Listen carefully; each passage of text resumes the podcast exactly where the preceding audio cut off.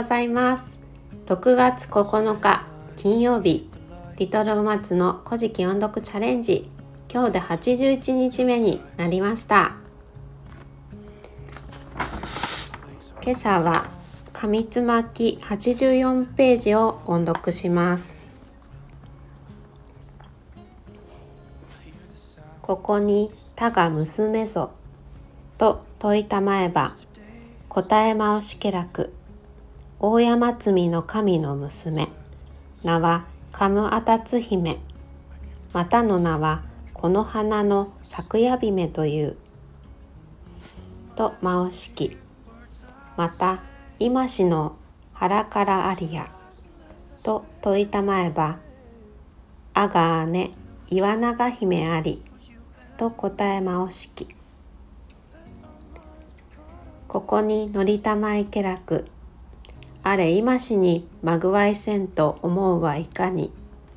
と乗りたまえばあはえまおさじあが父大山積みの神ぞまおさんと答えまおしき。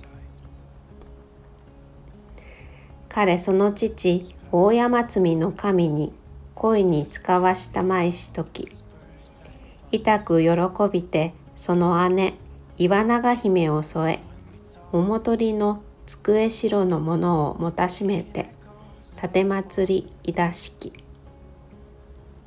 彼ここにその姉は糸醜きによりてかしこみて帰り送りて。ただその音この花の昨夜姫を止めて人よまぐわいしたまいき。以上で音読を終わります。ここからは自分のためにアウトプットをしていきます。昨日は猿ダビコを送り届けた雨のうずめが大小の魚を魚を集めてあなたたちはニニギにちゃんと使えるよねと問いました。すると魚はみんな使えますと答えたのですがナマコだけが何も答えませんでした、えー、その様子を見て雨のうつめは怒りましてこの口は何にも言わないのかと。で刀を取ってナマコの口を切り裂いてしまいました。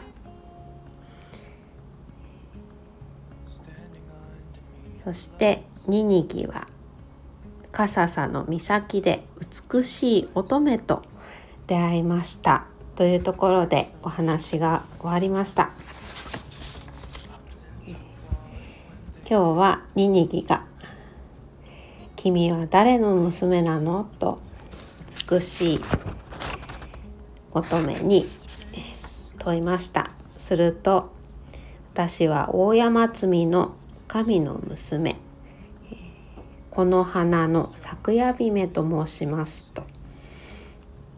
言いました。ニニギは兄弟はいるのかと聞くと姉に岩永姫がおりますと答えました。岩永姫は石の長い比べるに売ると書いて岩永姫と読みます。そして名前の由来なんですが石のようにいつまでも変わらない女神様という意味になりましてそしてそのことから健康長寿の神様として厚く信仰されているということです。はい、えー、静岡県にある雲見浅間神社そして岐阜県にある伊豆神社で祀られています。そして続きですね。私はあなたと結婚したいとニニギが言いました。するとこの花の咲や姫は私だけでは私の判断だけでは答えられません。父である大山積の神に聞いてみないとと答えました。ニニギはすぐに大山積へ使者を使わせました。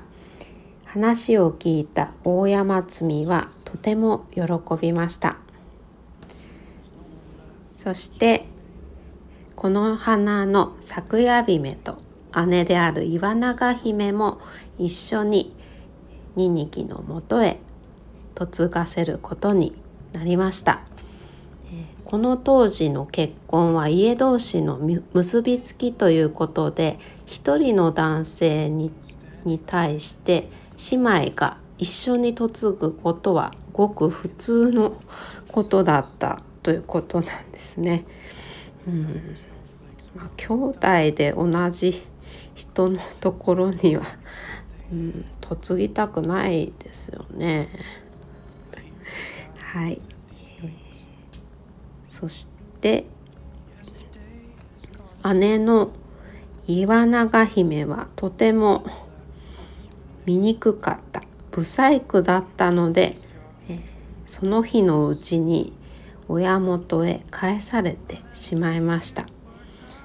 それで妹のこの花の咲夜姫だけを残して一晩のちぎりを結びましたというところで今日はお話が終わりました、うん、私はいつもいろんな書籍だったりインターネットを見ながら勉強してるんですがこの漫画古事記の中岩永姫の顔が本当なんか人間の顔じゃないな。なんだろう。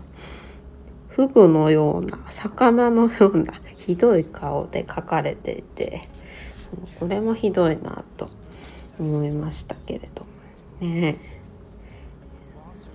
やっぱり男の人は綺麗な女性が好きなんですかね。はい、えー。最後に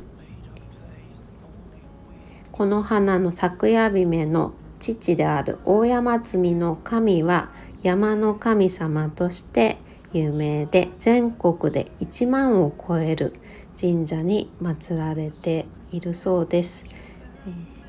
福島県の大山積神社にも祀られています。はい。ということで今日のアウトプット終わります今日は旦那さんの方の両親に息子を預けておりまして今すごく静かな環境の中で収録を久しぶりにできております。お見送りする時にすっごいハイテンションでウキウキしながら「っていきます」って言って、えー、ケタケタと笑いながら出発しました。うん、私はなんかその姿を見て嬉しいような寂しいような なんか寂しいなと思いながらお見送りをしました。えーそんな息子なんですが最近お父さん子になりまして「大好き」って いう言葉も覚えたので私が「お父さん大好きは?」って言ったら「お父さん大好き」って言って えー、夫はすごく喜んでいましたついでに「お母さん大好きは?」って言ったら何も答えてくれませんでしたいつになったらお母さん大好きって言ってくれるんだろう。もう私は息子からいつもばあばって呼ばれてるんですよ。私が実の母にそっくりなんでバーババーバーって言って 言われております。はい、えー、今日9日はお天気がまた崩れるそうですね。そして梅雨入りも今日今日になるのかな？なんか Voicy のニュースで聞きました。はい。ということで週末ですね。はい。今日も素敵な一日になりますように。また明日お会いしましょう。